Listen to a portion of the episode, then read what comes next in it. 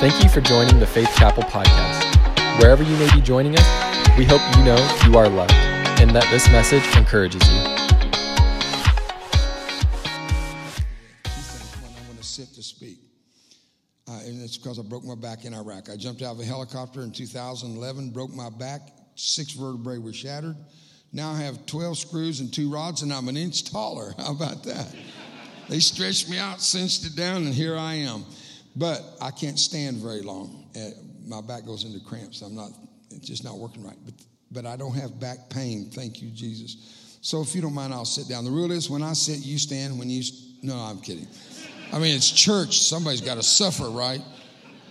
That's the attitude of a lot of folks. And The other thing I'm uncomfortable with, and I, and I want you to really uh, take this to heart, and that is I have to speak about myself today. I'm going to use myself, my life, as an illustration to my message.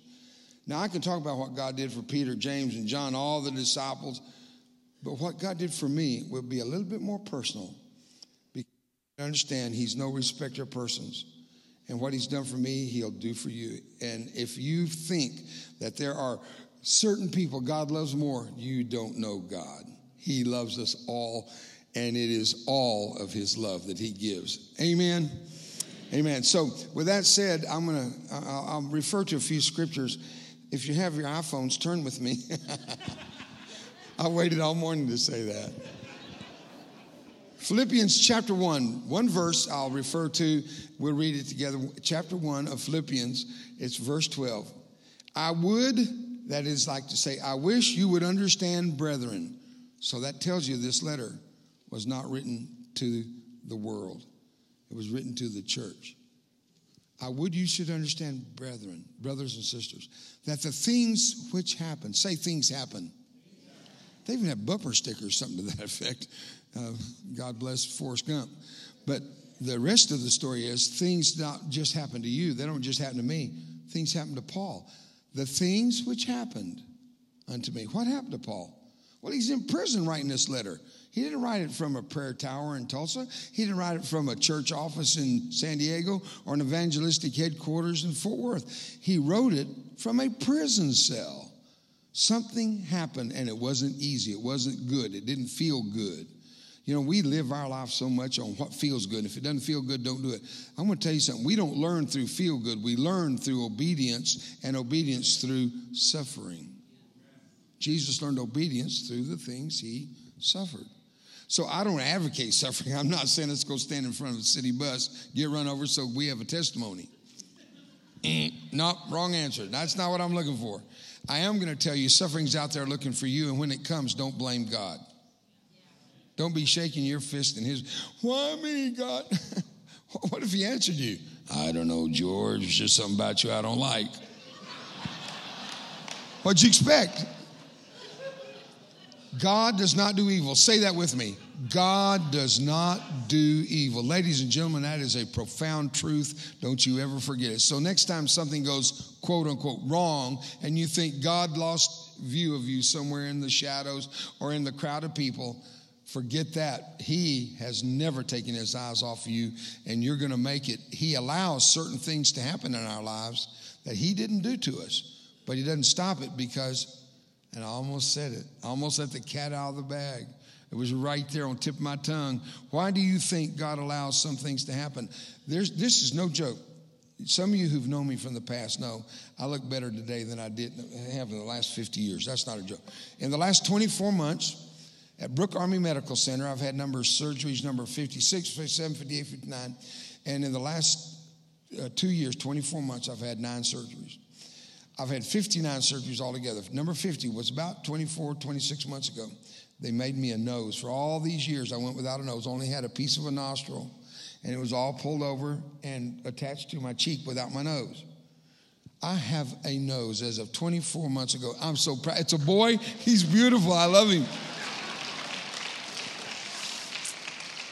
I look in the mirror and I sometimes I just sit there and look at my nose.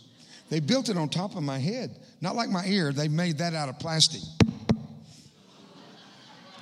I mean, I don't mind the ear. Some, it fell off when I was preaching in Jamaica. I didn't know it fell off. It was sweaty, and I.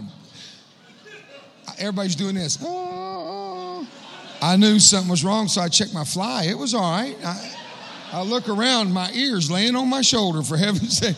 I picked it up, dried the sweat, stuck it back on. I thought it'd get better. It got worse. They thought it was a miracle and they all got saved. And that is a true story. And I couldn't tell them, no, no, it's a phony ear. They would have thought I was a phony preacher. They would have stoned me. And I didn't think Pastor wanted me to come tell you I went to Jamaica and got stoned. Let's all get stoned. That sounds like old time rock and roll. So, and you're sitting there and you're saying, he's laughing about all that. Yes, I am. On July the 26th, 1969, yes, teenager, that's right after the War of 1812. I know what you're thinking. The devil took his best shot, and I'm not going to lie, he hit me. He hit me broadside, knocked me halfway into eternity. But I'm still here. He's not, because greater is he that's in me than he that's in the world. No weapon formed against me can prosper. Don't you understand, folks? We're not fighting a losing battle. This thing was already won. Some say, well, I read the end of the book, we win. I read the beginning of the book and we win. I read the middle of the book, we win. I read the end of the book. I read the whole book and we win everywhere because no weapon formed against us can prosper. Don't you understand? If you fail, it's because you chose to. There's no way you fail when you walk with God. It hurts sometimes.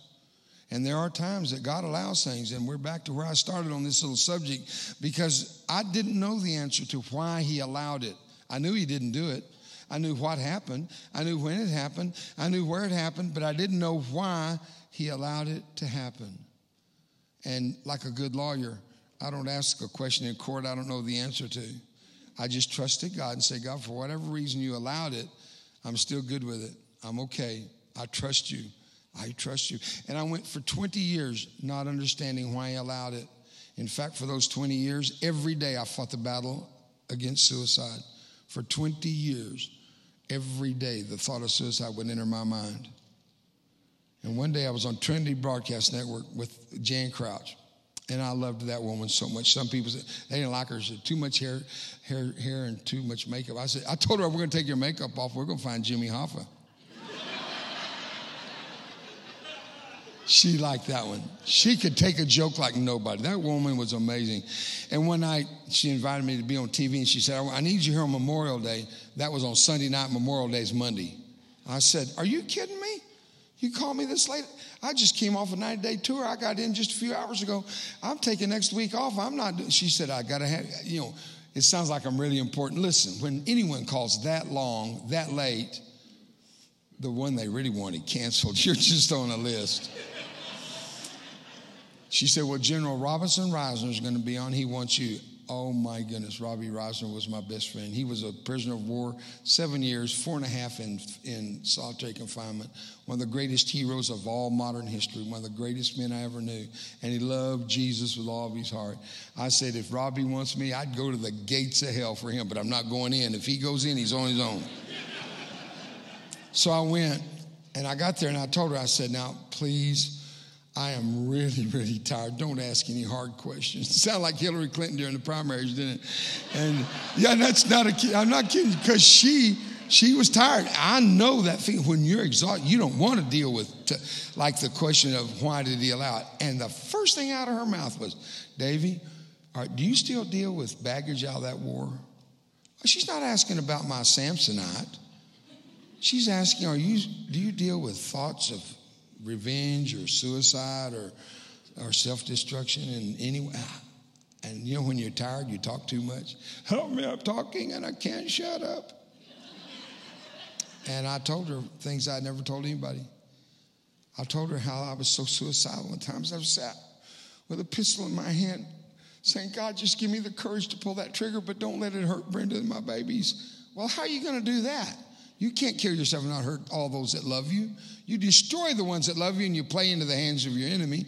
And I put the gun down. I one time went in the shower so that my brains would wash down the drain. Then I thought, she'll never shower. She'll never take another bath here. And that woman's got a shower. So I put the gun away. I want to tell you what, folks.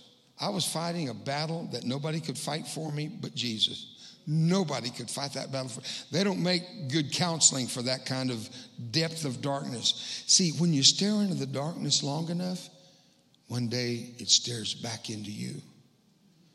and then it's too late. When you've lost your hope, you've lost your last line of defense against suicide. Listen, people, let your hope be in Jesus. Don't give it up. Don't. I'm not emotional, I'm allergic to your carpet. you just don't give it up.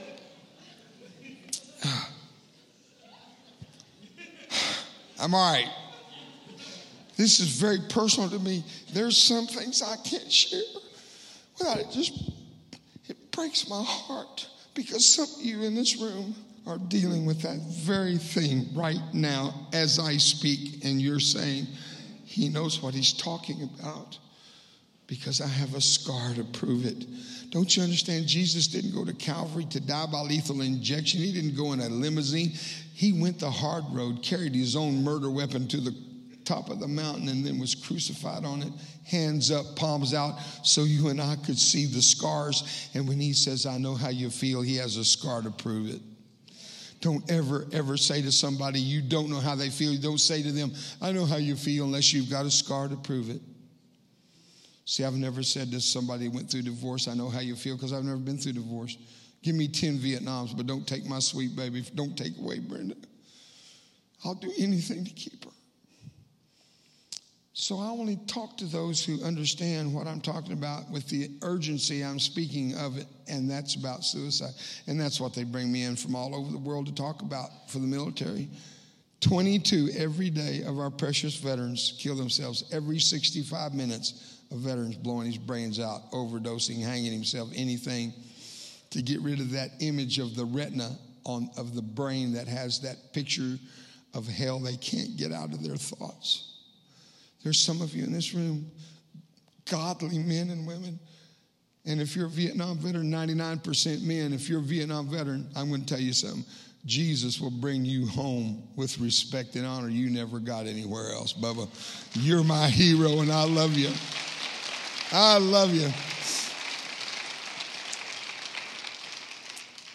But I want to finish this little story because you see, she asked me the question I didn't want to deal with when she said, You know why God let you be scarred, maimed, and burned, don't you? And I wanted to pinch her little head off, but it wasn't a Jerry Springer show. I'm thinking, no, I don't know why God let me be scarred, maimed, and burned, but this blue haired wonder is going to explain it to me. I was so mad at her. And then she said something that would transform my life for eternity. Listen to what she said and take it to heart. If you're fighting that battle and you don't know why God let you go through it, listen to this. Davy, she said, Jesus didn't shoot you that day and set your body on fire. She said, He let it happen because He knew He could trust you with the scars.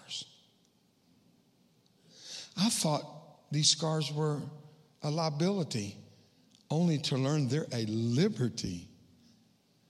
I thought these scars were condemnation, and he saw it as confirmation. He trusted me with something that I couldn't even trust myself with. And now, because of these old scars, and they're looking better now, I got to tell you, two years ago, they were still, children were still screaming and running into stuff in airports when they look at me. And it didn't help. And I go, you little snot. I shouldn't do that. I don't know where that came from. Teenagers would look at me and say, What happened to your face, dude? I was burned, bobbing for french fries. I said that to one 17 year old, and this was his response Whoa. Did you get one? My favorite are men because men are men are polite. Ladies, you got come on, you got to give it up for the guys because I'm going to tell you, men are they don't just walk right up in your face. They start a conversation. They talk about it and then kind of navigate into the subject. And they go, well, it looks like you got hurt there. Yeah, yeah. Well, what happened to your face? I'm looking at him and I'm thinking, you're ugly to me. What happened to your mom? Whoa, you know you're ugly when you're born. They slap her. That's funny right there. I don't care who you are. it's good. Well, I'm going to tell you something, folks. God didn't do anything bad today. God doesn't do evil. The things which happened unto me, like Paul said, have fallen out rather. That means been exchanged for the furtherance of the gospel of Jesus Christ. There it is.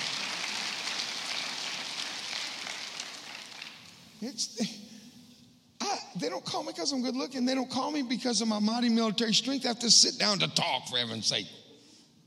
They don't call me for my mental achievements, my academic achievements. No, I was in the top 10%, but it was the lower one third of my class.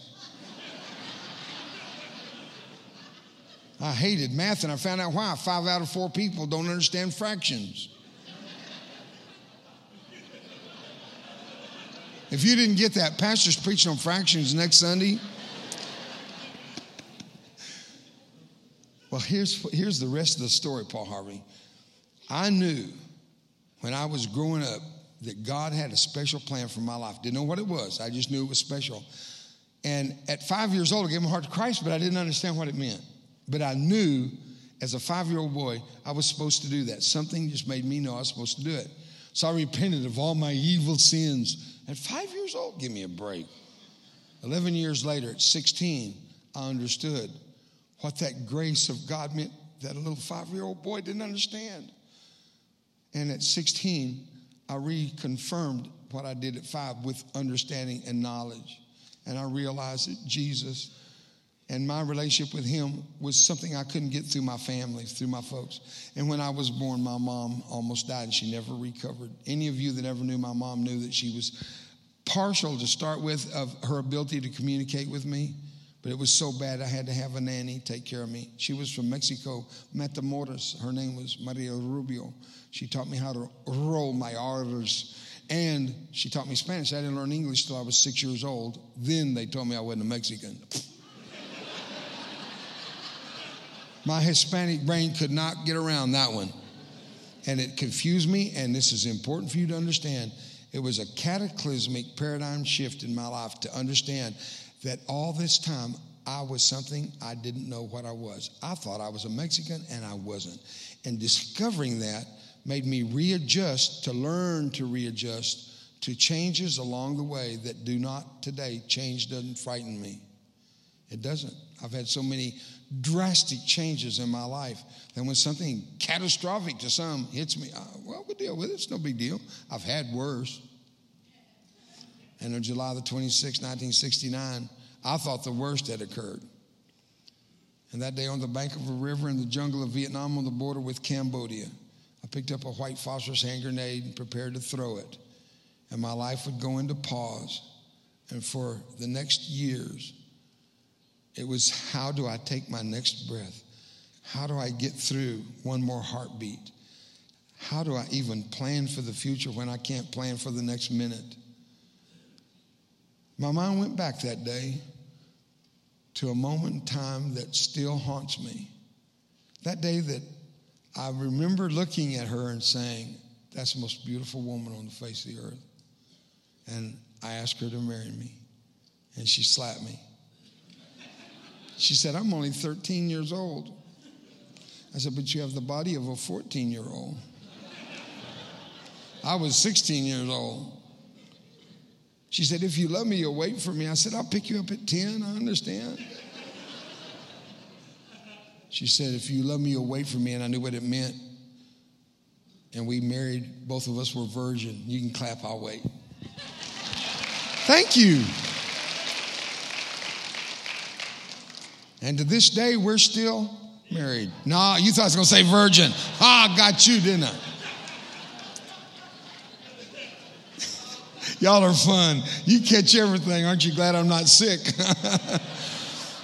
so I kissed her goodbye at the airport. I got five steps away from her. Now I got to tell you how this came down. I got drafted.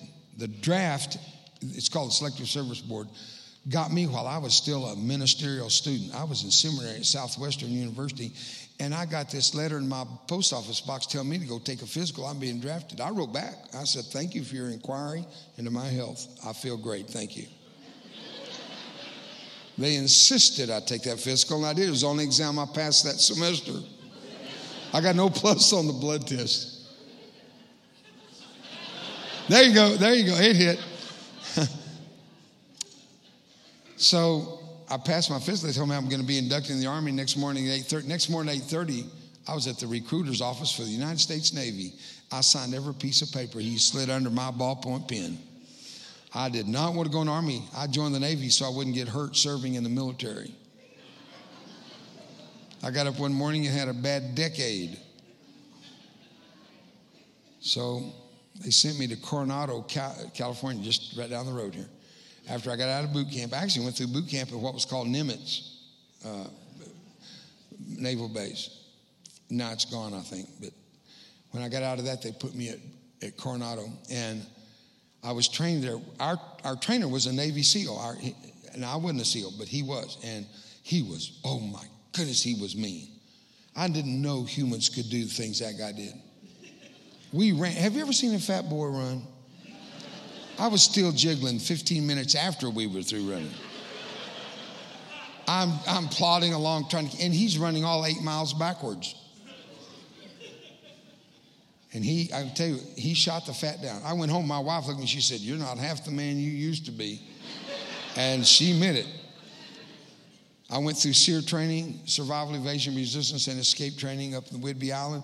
And I was told, I didn't know what their, who it was, but I was told it was SEAL Team One. The SEAL team from here, SEAL Team One, is the team I was with in Vietnam, but I was not a SEAL. I was a brown water black beret. And now it's been changed to special boat teams and the special boat teams and the special dive vehicle teams and the U.S. Navy SEALs. All three are stationed out here at Coronado at Naval Naval Amphibious Base. And I'm going to tell you, that's that's one of the most amazing places on the earth.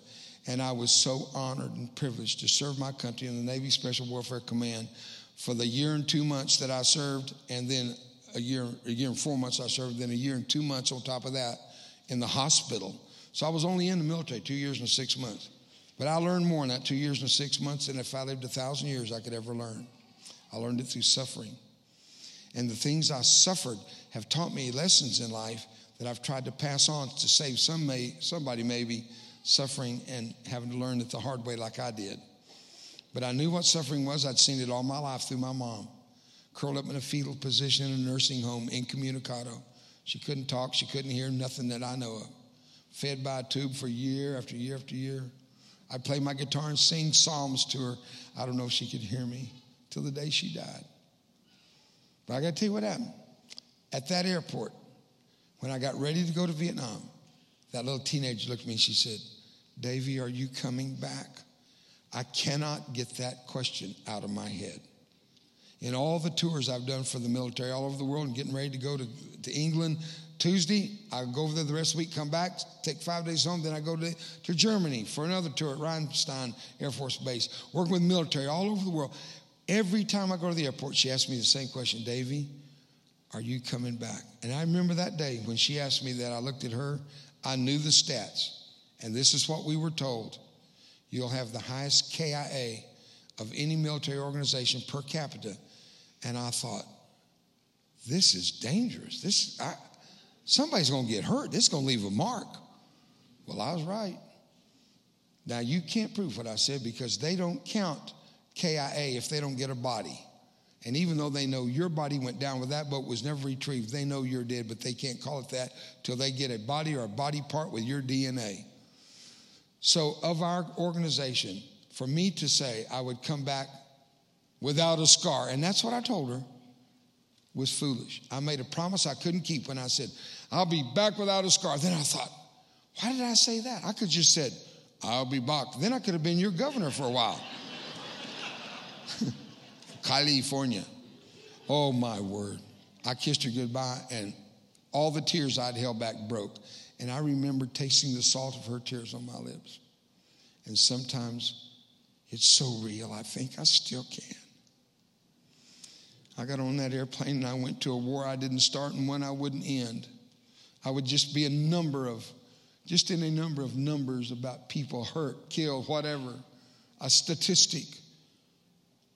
But it would be more than that to me, more than that to my family, and more than that to God. I was no longer just a number. I was not a number of Israel. I was something to God, and He put His stamp on my life and promised that He would go with me and not forsake me. And He kept His promise. I broke mine. I came home scarred mutilated. That little beautiful girl got a bill of goods. Her handsome young prince turned into the frog. I almost croaked. I think that's cool. that's funny. I like it. But that day on the bank of the river in Vietnam, called the Vam Cote, right on the border with Cambodia. In fact, I took Matt Crouch and his beautiful wife Laurie and a five camera team and a drone, and we went back in the jungle on a riverboat all the way to the border with Cambodia just a few months ago and shot a television special for TBN back there. I, I was at the very place where I jumped in the water on fire. Listen to the story. I drew back a white phosphorus hand grenade to throw. I was one second from delivering it on target. One more second, I would have delivered that grenade to the enemy bunker. But that one second is how long it takes to change your life. When I drew back, I didn't know I was in the crosshairs of a sniper. And he pulled the trigger, shooting in my head, but he missed, I guess, because he couldn't have been shooting from my hand. It's too small a target from 500 yards or whatever. The bullet went through the back of my hand and detonated the grenade six inches from my face. And in one second, the doctors estimated, in one second, it blew off and burned 60 pounds of my flesh. I was 190 pounds. I weighed that morning in competition with a Navy SEAL who was we were working out, trying to see who could keep their weight and their. After you get through training, you start to slough off a little bit. We didn't want to do that. I weighed 190 pounds that morning. That night they weighed me in my bed, deduct the weight of the bed. I weighed 130 pounds, and I kept both legs and both arms. And when that grenade blew, I went blind in my eye, deaf in my ear, blew my hair off, got my hair back. I bought it. There's a bald guy in China. I don't mind it. I, I, hate chasing it across church parking lots on windy Sundays, though. Oh, yes, it has happened. I spoke at the Citadel Military Academy down in Charleston, South Carolina, some years ago. And I got through speaking. We're walking out to go to the car to go to lunch, and I'm with a four star general. The wind caught my hair and it took off across that parking lot. Looked like a frisbee, just, oh man. And I went to, go, and a dog shot right between my feet, took off after. Where'd the mutt come? He got my hair and brought it to me. How do you know it was mine? I've had embarrassing moments, let me tell you. I could tell you more, but it's in the church. And I got to be careful of our timing. And I'm already running a little bit late. He didn't tell me I'd evaporate at 12, but I'm going to try to be through quickly. I ended up in the hospital for a year and two months. They picked me up on that riverbank on a little stretcher. And when they picked me up, I caught the stretcher on fire. My skin was everywhere, still burning. In the water on the bank, I was beside myself. I needed to pull myself together. See, I got all these lines I'm wanting you to enjoy. And they put me on a stretcher and it caught fire and I fell right through my head. Have you ever had one of those days? Nothing goes right. They put me on a, another stretcher rolled up in a wet army blanket. They dipped in that river, which was a sewer. It's a miracle I didn't die of every disease known to man. And they got me in the helicopter. Away we go, and the medic thinks I'm dead. And the pain I haven't spoken of caught up with me. I, the shock wore off, and suddenly, at about 1,500 feet, I guess, the pain hit me like a train. And I yelled, Medic! And he thought I was dead. When I yelled medic, he almost jumped out of the helicopter. That's true. And the pilot, I think he lost control. We're spinning, dropping like a rock. Oh, God, we're going to crash. I'll be the only survivor. Who's going to help me then? They got me to Saigon, put me on a big jet uh, air, air, uh, hospital plane, and sent me to Japan. And for time's sake, I'm going to go through these quickly. Got me to Japan, and not where I was supposed to die. And they sent my wife, they were going to bring her to escort my body home. And in Japan, I did something really stupid. I asked for a mirror, and they did something really stupid. They brought it. And when I looked up in the glass with this eye I could still see with, I knew I broke that promise. And there's no teenage girl could love a monster like me. And I took it out of God's hands, and I took it out of the hands of my doctors. I took it out of the hands of all the family and friends that loved me. who were praying for me. And I decided I would end it right there. I had no gun or knife. How do you kill yourself when you're hooked up to everything keeps you alive? You unhook. And I pulled the tube and I laid my head back and I waited to die, honestly. And I got hungry. it was the wrong tube. They don't label them suicide tube, dinner tube, catheter. You don't want, anyway. Well, I'll tell you this I got the chewing out of a lifetime. Then they were mad at me for pulling that tube. And they sent me to America. And I want to close with two short stories, but I'm going to reverse their order of sequence chronologically. The last will be first, and the first will be last. The last story I'm going to tell you first. Now I'm going to tell you the first one. I, or the, I don't remember. And what I'm telling you is they cannot be separated. You're going to see why. So let me tell you what happened when Brenda came to see me in the ICU, which I didn't know what that meant. I did, I'd never been in a hospital before. And then they gave me a rope. Those things don't come together in the back. It's called the ICU. I didn't go to medical school, but I figured that one out. I'm pretty good at anacronyms. They put me in the ICU. We nicknamed it death row. You'll see why. 13 of us in there. I was the only one that lived. Everybody died. They put us in there to die. They didn't want us dying on the main ward because it would discourage patients that had a chance. So we went in that room together and discouraged each other to death. I'm the last one to be discouraged. My, I, I'm going to tell you this. We were all alive when they let visitors come in one at a time. And when they let a woman come see the guy in the bed next to mine, she took her ring off threw it on his bed. She said, You're embarrassing. I couldn't walk down the street with you. 100% third degree, no way he's going to live. Nobody's ever survived 100% third degree. And she walked out and he died first. And I knew, I knew what's coming. She's just a kid. She's just a little girl. She doesn't deserve this. And she walked in and I read her lips when she said, the doctor pointed me and said, That's your husband? She said, That's not my husband. You know how you can do that. Sometimes you just catch it right. Amen. You know what I'm talking about? Uh, you can be watching the NFL. They missed the field goal that would have won the game. And, and they put the camera on the coach. He, he can read his lips, talking about his mom. And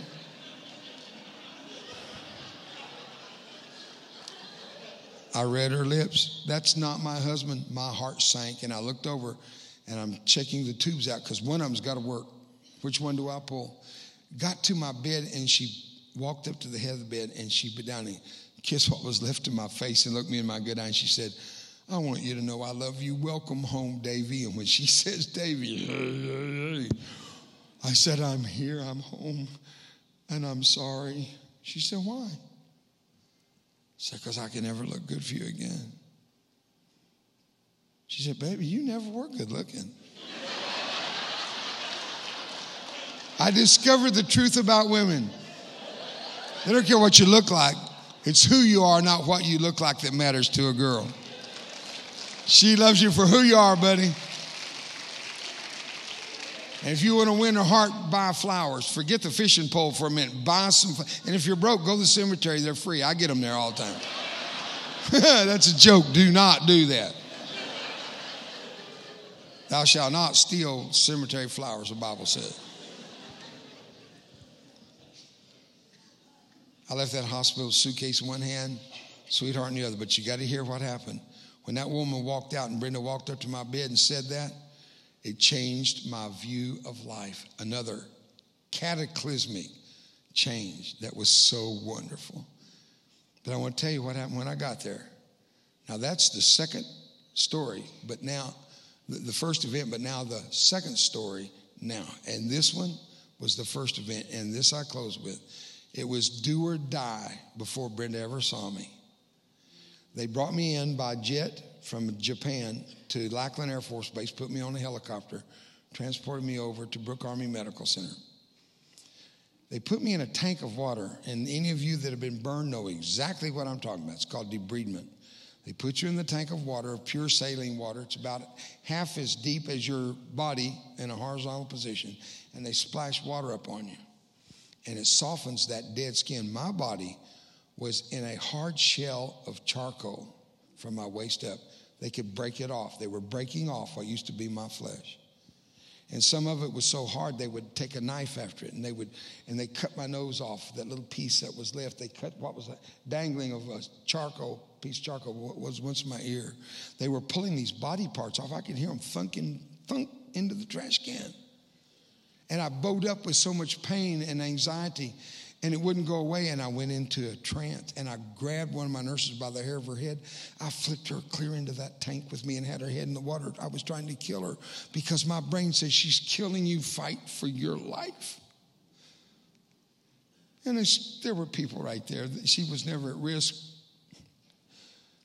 And her white uniform was pink with my diluted blood in her hair, filled with my dead skin and charcoal flesh.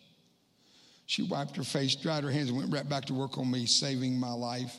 When I had had more than I could stand and I'm in convulsions, they took me out and put me on a little gurney, and the gurneys they're pushing me in back to, back to this place called Death Row, okay, the ICU. And as they're walking, pushing, there's a wheel on this thing. It rattle, rattle, rattle, rattle. That's not like a Walmart shopping cart. That thing making me so mad. And when, th- when you're hurting, everything makes you mad.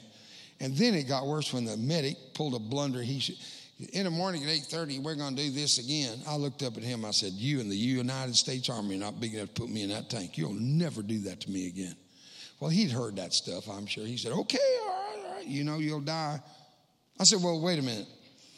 I said, let's negotiate this. That's what I told him. I said, let's negotiate this. I said, if you're going to do this to me tomorrow at 8.30, don't tell me. Surprise me.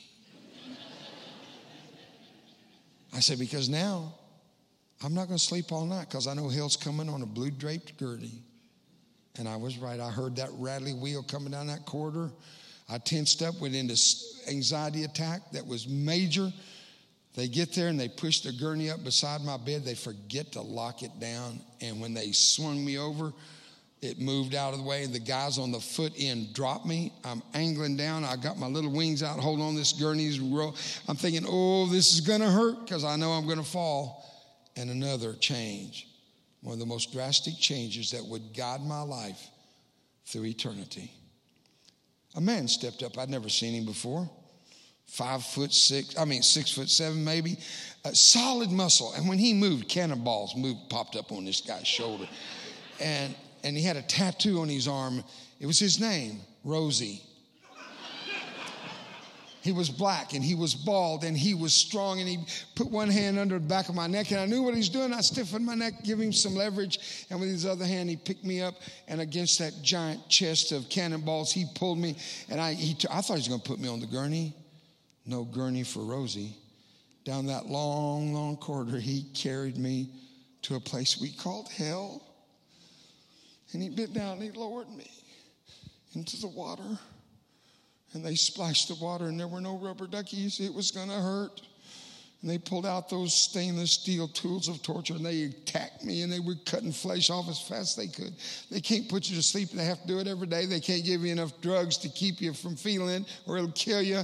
You're in the rock and hard spot and you know there's no hope and you lose it. And I looked over and Rosie had backed up against the wall, folded his arms, and the morning sunrise in San Antonio coming through that window cast its hue onto that beautiful black ebony skin with little streaks of tears looking like streams of fire dripping on his arms.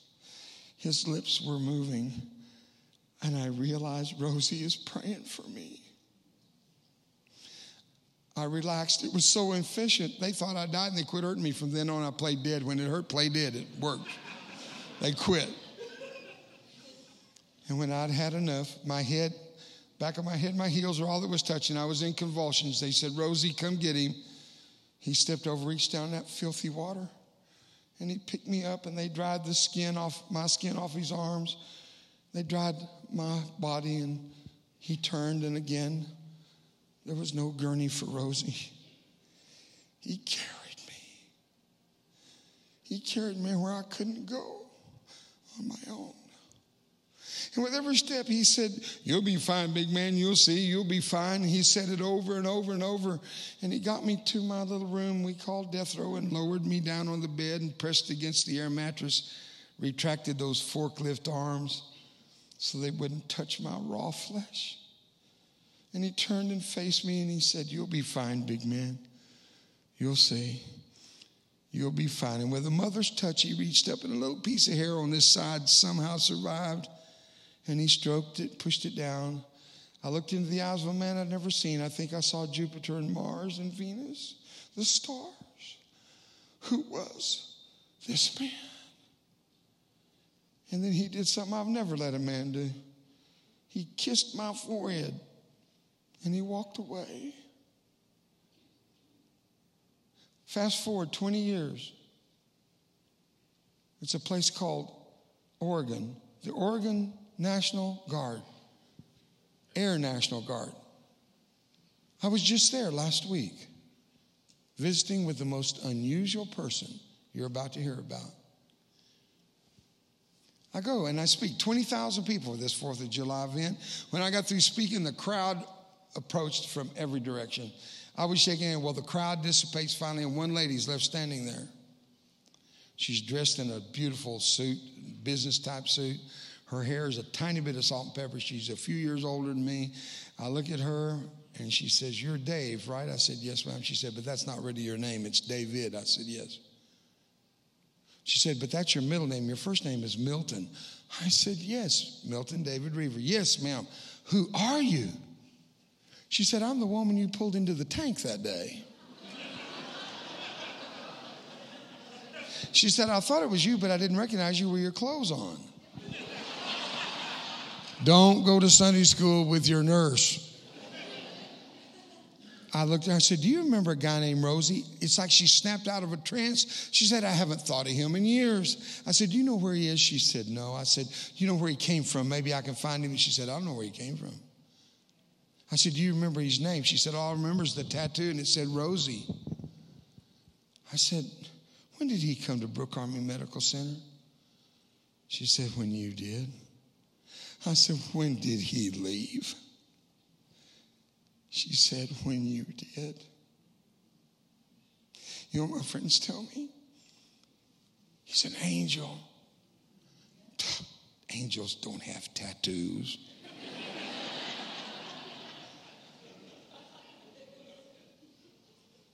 Maybe he was, but I hope not, because if he's an angel, he was on an assignment just doing what he was told to do. I hope he was a man on a mission because he did what he wanted to do. He didn't have to care about what color I was. He didn't care about what rank I was. And when you're burned, you're pretty rank, I'll tell you that. He didn't care what branch of service. None of that mattered to Rosie. What mattered to Rosie was I was a broken, hurting unit, and he cared more about me than himself. Never send an angel to do a man's job. Let God reach this community through you. And don't ask Him to send an angel to do your job. Love this community. Love them all the way through the darkest hours of their life. Be there when they hurt the most. Love them and cry with them. And know how they feel with empathy. Don't sympathize, empathize. Care enough to step into their lives and change their destiny and their destination. I got to quit. I've talked too much. I love you. I'm so glad to be back. I'm Dave Roever, and I approve of this message.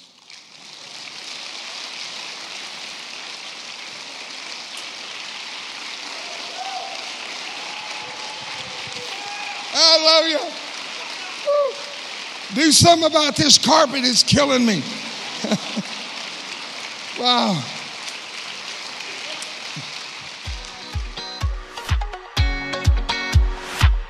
Hey, thank you so much for joining us today. If you hadn't already, go ahead and subscribe to our podcast. If you'd like to further connect with us here at Faith Chapel, visit us online at faithchapelst.com or on any social media platform at Faith Chapel SD. We hope to see you real soon.